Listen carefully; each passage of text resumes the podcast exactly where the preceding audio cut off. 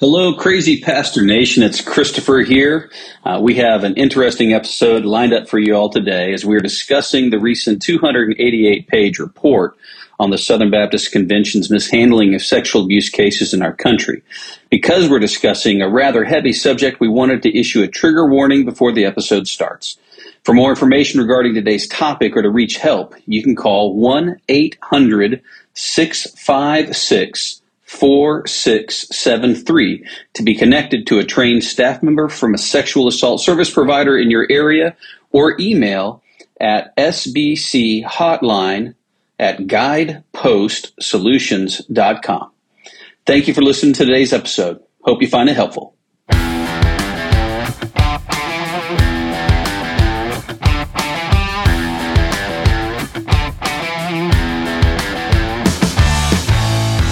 All right, well, now to the show.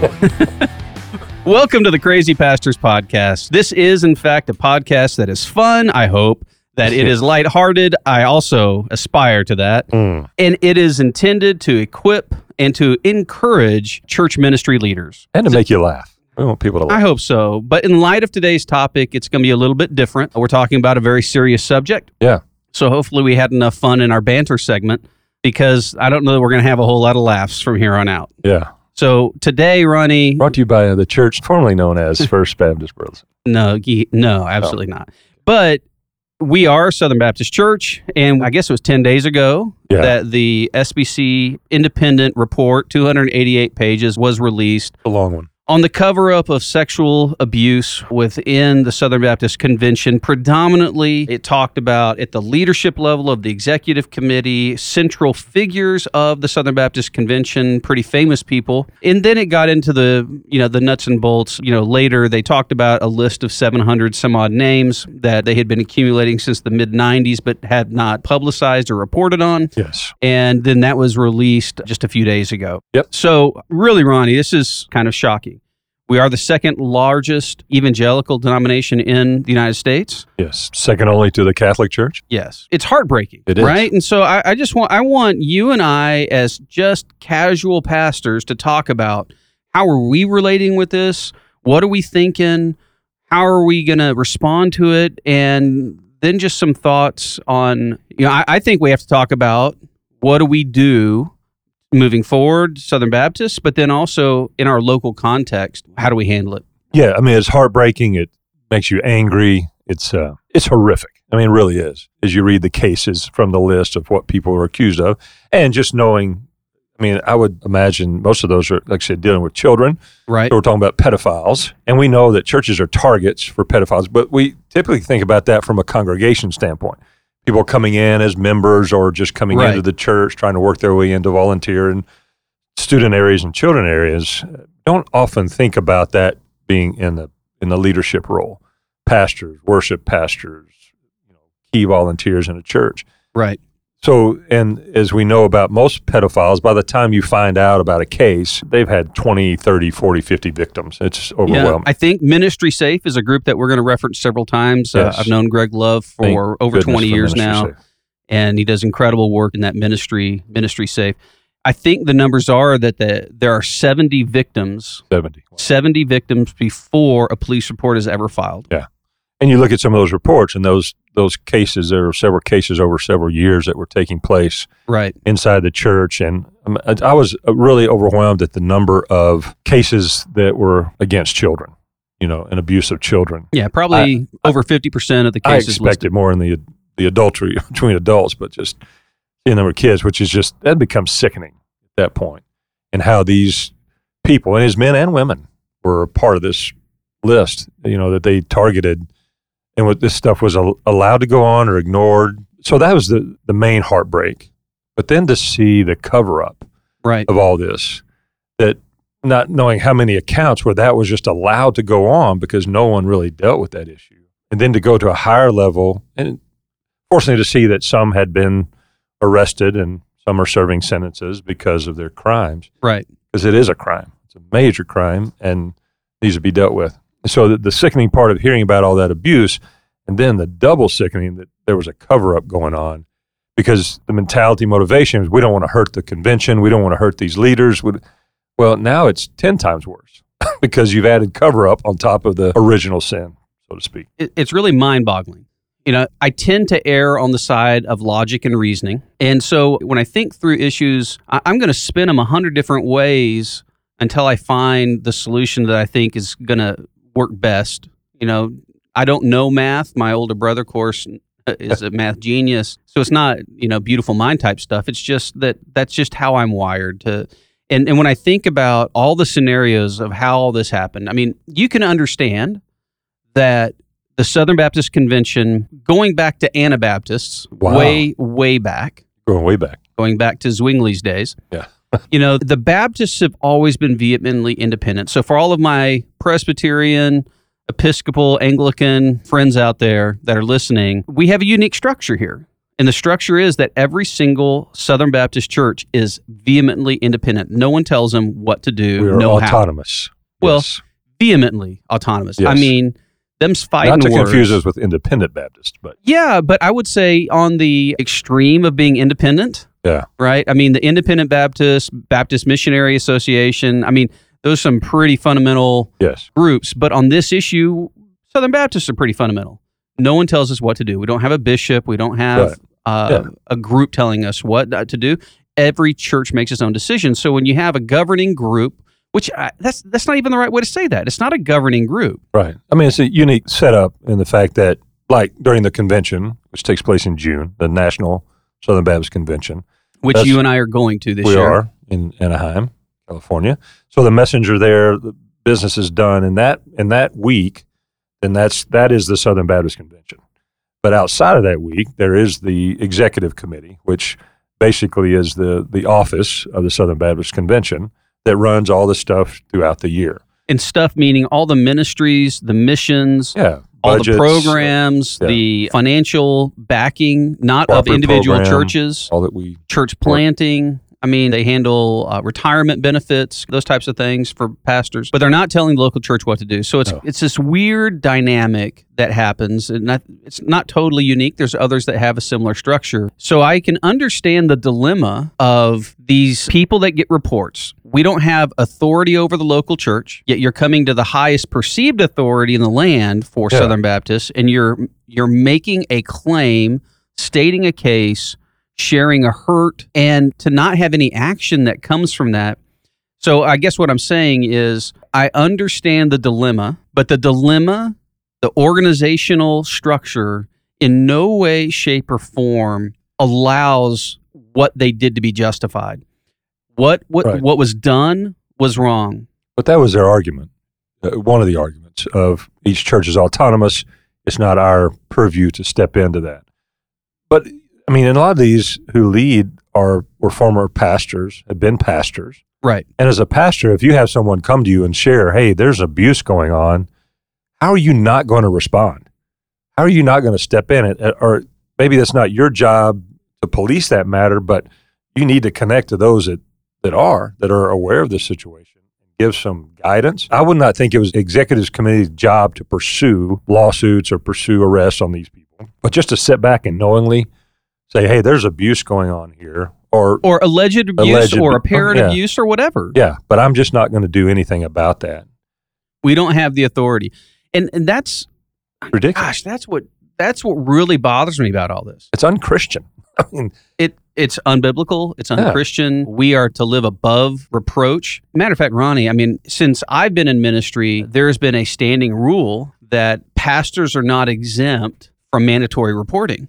If someone talks about suicide, Exactly. self harm, or harm of others, we have a legal responsibility to share that with the authorities. yes, And so, how does a way up high group not be held to the same standard? yeah. I mean, they're still shepherds, right? And so that context, whether it's legal or not legal, you know, that you have to report something morally, you do ethically, you do have to protect someone that's being abused. Let me spin it just a little bit different. What if? Uh, what if scenario? Oh, scenario. right? What if?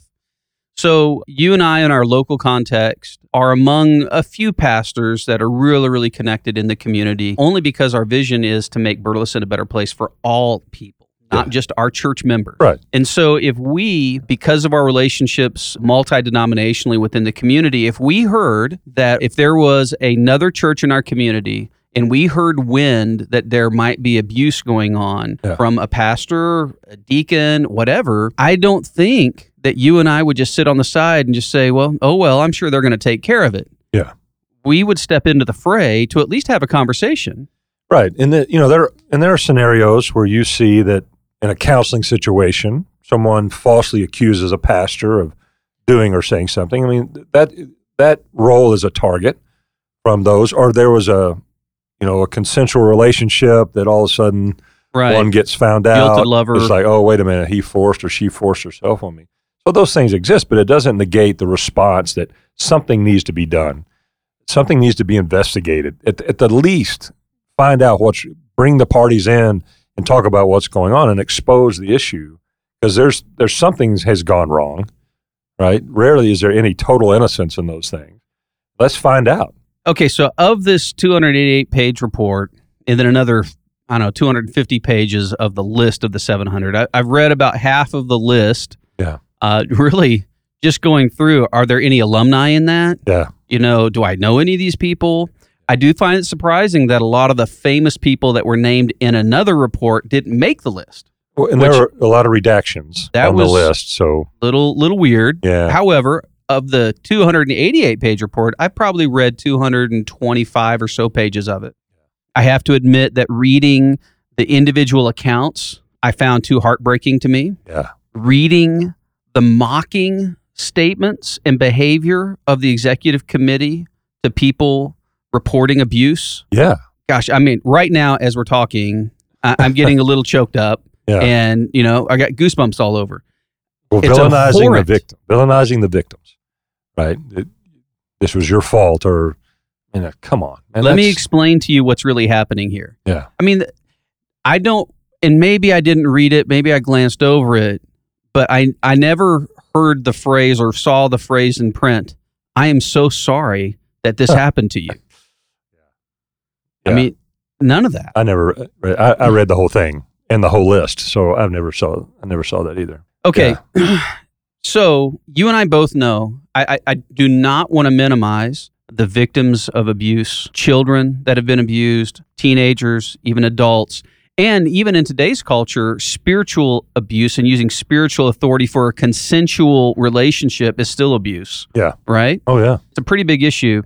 I, I, I'm just, I'm so sorry that these things have happened to these people.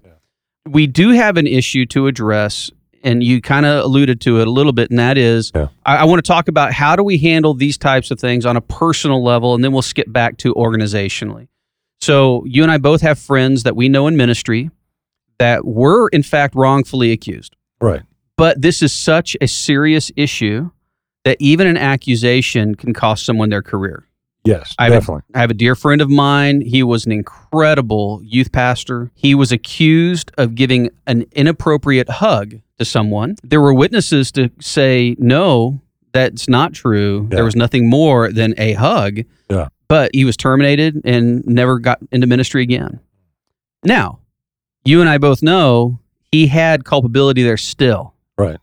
And that's what I'm driving at. Yeah. What are the things that that we do that we could mention for pastors to help protect yourself from Bill Hybels issues, from Johnny Hunt issues? Yeah. I mean, th- these types of things. Yeah, I mean, we you know some of our policies and just advice. First of all, you know, male and female should not be in a car together riding. Even just hey, we're going to staff lunch or staff retreat, or I need a ride with an assistant or a female and a male. Never be in a car. Now, the old school rule there was if you're single, you can be, right? But if you're married, you should never be. Is that still true or? I don't think so. I think even being single, I would be concerned because again, it's just something can happen, and we you know we trust all of our staff. Sometimes things are done or said, or there's stuff going on behind the scenes or in people's minds that we're not aware of, and those opportunities to say, a, you know, a jilted person or feel a rejected person, so I'm going to make this person pay. We we hope that never is the case, and you would hope in a in a ministry capacity that would not, but it, obviously it does. We see that kind of stuff. So I think even just even as single people. And we talk about now, you know, I, I spent many years as a student pastor, and they were always talking about don't be with a teenage girl, not even out of the parking lot waiting for a parent to come pick them up. Right. Well, now it's don't be out there with just a, even if it's a guy and you're a guy. I mean, just don't leave any room for someone to speculate what might be going on because it just takes somebody driving by, say, why is your car there? And you're there with that Right. teenager. It's the only uh, only two of you. What's been going on? What's going on before I drove up? Well, Which and that's but that's all it takes to ruin a total reputation. Totally innocent situation. Somebody says something or posts something. It's just you know it, you feel ridiculous to be so overly cautious, but I think it's worth it to be that extreme, not being caught in those kind of scenarios. And, and it happens, right? You walk in, somebody walks in. Oh, hey, man, we need to we need to go out right now. We need Right. to get out of this. Hey, nothing against you. I just don't feel this is a good situation for us to be in. Let's walk out to somebody. yeah. Um, you know, it, having doors with windows in them. We all have that, Right. which is is smart. But even at that, you can't tell what someone's saying.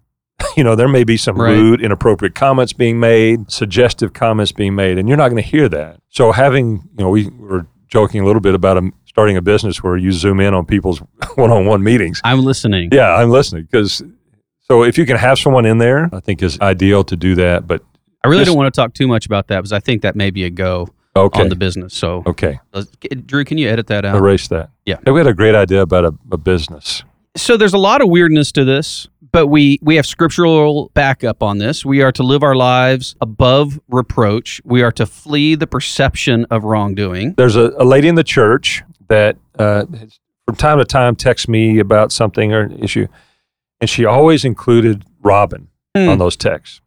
And I'm like, finally, we just kind of asked why. Well, I don't want to be guilty or leave any kind of room for speculation of me texting you as a male, I'm a female, and someone reading into that. Right. So I always include your wife in those texts. I thought at first I thought that's a little extreme, but now I'm like, eh, may not be such a bad idea in certain situations. I think that's a classy move. Yeah, Um, yeah, I've adopted that. I'm not trying to minimize how hard this is. This, this whole thing is confusing. It is difficult. It is hard. Yet, God has given us an incredible gift in the Holy Spirit and Yeah. discernment. Right. And so you should have your radar up and be mindful of Spidey these. sense. That's right. Be mindful of these environments and flee, Yeah. run away. You know, and it, it's little casual things that happen where, you know, I'm working late and I see all the lights go off yeah, in the hallway. and I'm thinking, okay, if the lights are off, then I must be the only one here. And then I find out I'm not the only one here. Yeah. Okay, now that is the danger Will Robinson moment. It's time for me to pack up and get out, right? But even those little things, or when you have, when any of us are doing counseling in our offices, you know, you don't ever leave a pastor in his office in counseling by themselves. Someone must, if, and I don't, it doesn't matter if it's the janitor, right? Someone should walk past that and go, oh, Yeah. hang on.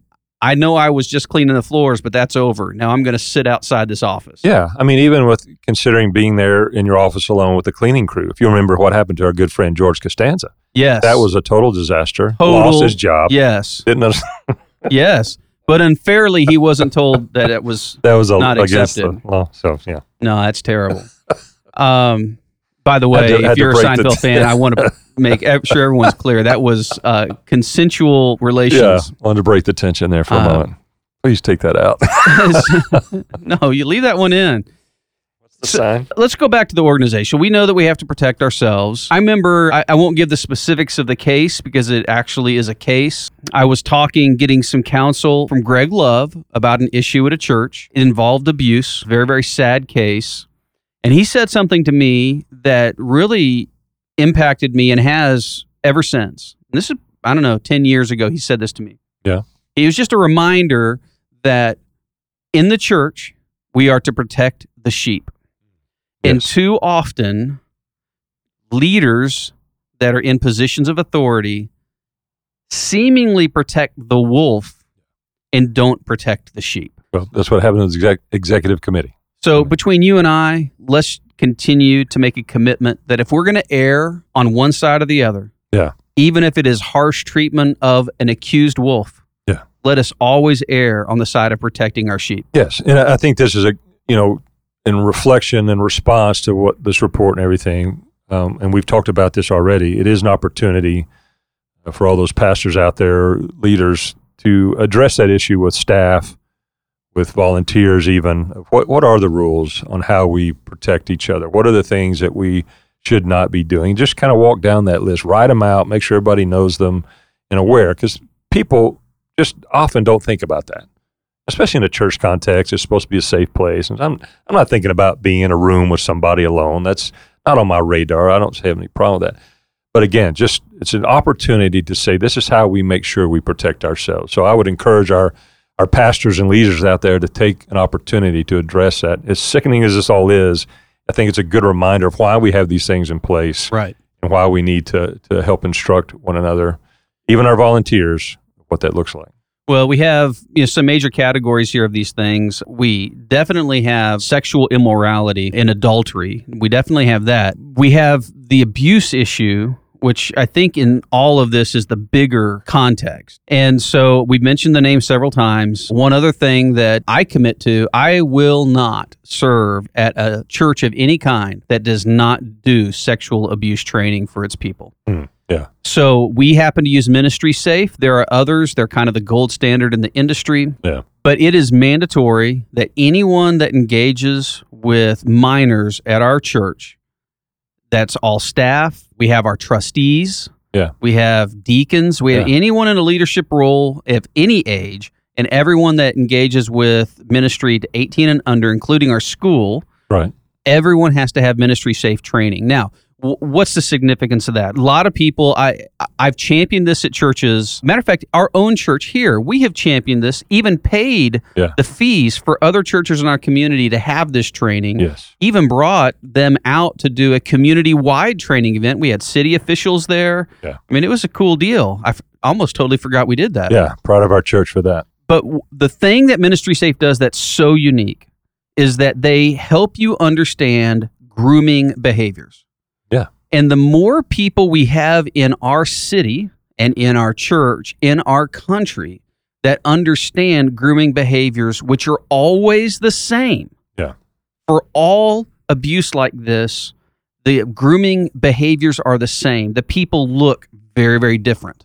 Yeah. That's why you can Right. have someone who is an incredibly handsome, successful, married person Yeah. still be a pedophile. Yeah. They don't look like it. And that's the danger. Yeah. But these grooming behaviors can be identified if you're taught how to do it. So I just encourage everyone listening to get on, take ministry safe. And if you're in our region and you don't have the money in your church budget to pay for it, you give me a call and we'll pay for it. Yeah, and I think this is a time to reassure congregations that that we are a safe place, and here are the measures we are taking to make sure we're a safe place. Because that has to be in the back of parents' minds. Okay, my kids come to that church. What what are they doing? I think most parents expect churches to have programs and ministry to their children. I think their bigger question is: Is my child safe while he or she is there on your campus? And we can't go too far to demonstrate. Yes, we are aware of these things, and we're pro, trying to be proactive, keeping everyone safe. we want to do everything within our capacity to create a safe environment, but we know bad things will happen. Yeah. They just they just will. We can't safeguard the planet. But I think what's equally important to the whole conversation is how are we going to respond when Yeah. bad things happen? What are we going to do? Yeah. And man, I just hope in our ministry we don't ever get too big or get so convoluted in some political structure Hmm. that we choose not to do the right thing. Yeah, And I'll tell you, I, I have massive pride in JD Greear, yeah, right? doubt. so JD was president. He saw a bunch of stuff happening and he called out publicly several pastors at churches that were accused. Yeah. And I say kudos to JD Greear. yeah, That's what I'm talking about. Yeah. That's the kind of thing that needs to happen. yeah. I I mean, it was you know last year at the Southern Baptist Convention, this issue was brought up, and originally the executive committee wanted to bring in someone, but have oversight to that investigation. And you know, it was kind of a cool move of how we do things as a convention, which translates to our church, talking about being led by membership, influenced by membership. But the- Congregationalism. Yeah, congregationalism. So the the whole all the messengers, which are the representatives there, voted no. You don't need to have anything to do with this. We need that third party to come in, allow them to investigate according to their policies and procedures. Giving oversight just makes you culpable again. So you know that's Right. not going to work. And it was a big move, but the right move, obviously, to be able to do this because now this stuff has been exposed. I think it's going to be fascinating. I have done everything I can in my career to avoid going to the National Southern Baptist Convention. It's about time, my friend. and this is the year that there's there's enough going on. I need to be there. Yeah, it's going to be interesting. I remember working with a board of governors as a consultant one time, just in massively successful business leaders. I mean, immense wealth was in the room. Yeah. This was the board of governance for an organization. I'm trying to keep it as broad as I can here. And organization and on organization. the planet. And I remember sitting in meeting after meeting after meeting with them and talking through decision making. And at one point, I just kind of stopped the conversation and I said, Guys, I have never seen such incredibly individually smart and successful people make such dumb decisions. You are acting as smart as a box of rocks. Hmm. Yet individually, you're incredibly smart.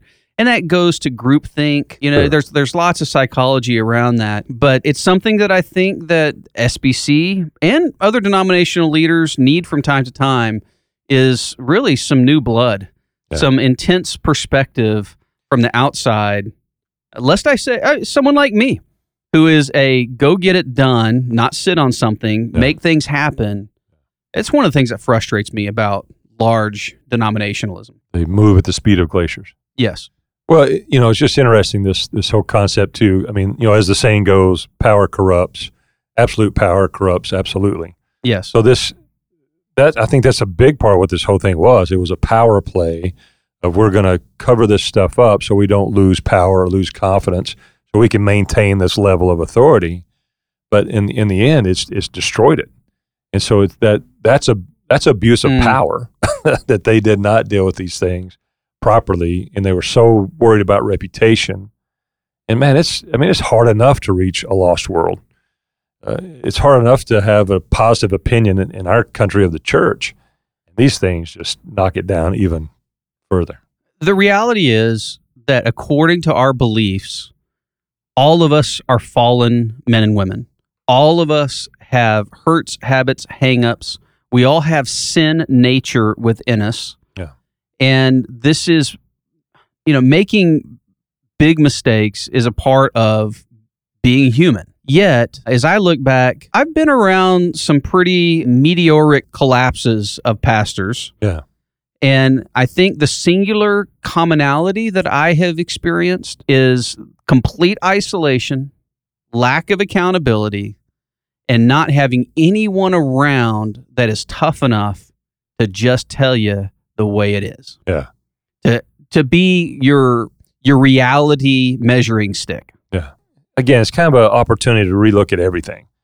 Our policies on how we keep people safe, our using ministry safe or some Yes. kind of organization to keep children and students safe, and how we address our money, how we handle our money, what we give. It's just a man. It, I think it's what what I sense from a spiritual standpoint. It Yes. seems like with COVID and some of these things, God is just kind of cleaning His house. He's like, all right, we're going to deal with these issues that you guys have, or even have been hidden for a while. I'm Mhm. bringing these all to the forefront because I, I got to clean my church. We got to get if we're going to be the hope of the world, then we need to address some of our own junk first. Well, for our global domination audience that's listening, Keep uh, up the fight. Keep up the fight. No, seriously, no. Just know our hearts break over this. it is uh, it is intensely painful to know that something that you love and that you've invested so much into that southern baptist convention the southern Yeah. baptists around the world have done some incredible work Yeah. and to have this mar. On us is just it's really heartbreaking It is. as much as that is heartbreaking, it is even more heartbreaking to hear and know that people have been abused and will continue to be abused unless we change the way that we report and talk about these issues. Yeah. It's time for change. It's time for change. Well, that's going to be our podcast today. Thank you so much for listening. Uh, Yeah. I know this was a different one. I know this is a Yeah. hard one, but I hope that it was helpful. It certainly was helpful for Ronnie and I Yes. we have to deal with this at our own organizational level and it's kind of cathartic just to get together and talk through this uh, even through a podcast. Well, if you have any questions, comments, concerns, complaints, or criticism, please uh, send those to Ronnie uh, or to my email, which is Christopher at crazypastors.org. Uh, would do us a huge favor and make a comment, give us a review, spread the word Or for the Crazy. Pastor Nation. yes, donations. No. Thank you guys for listening. We'll catch you next time. Bye.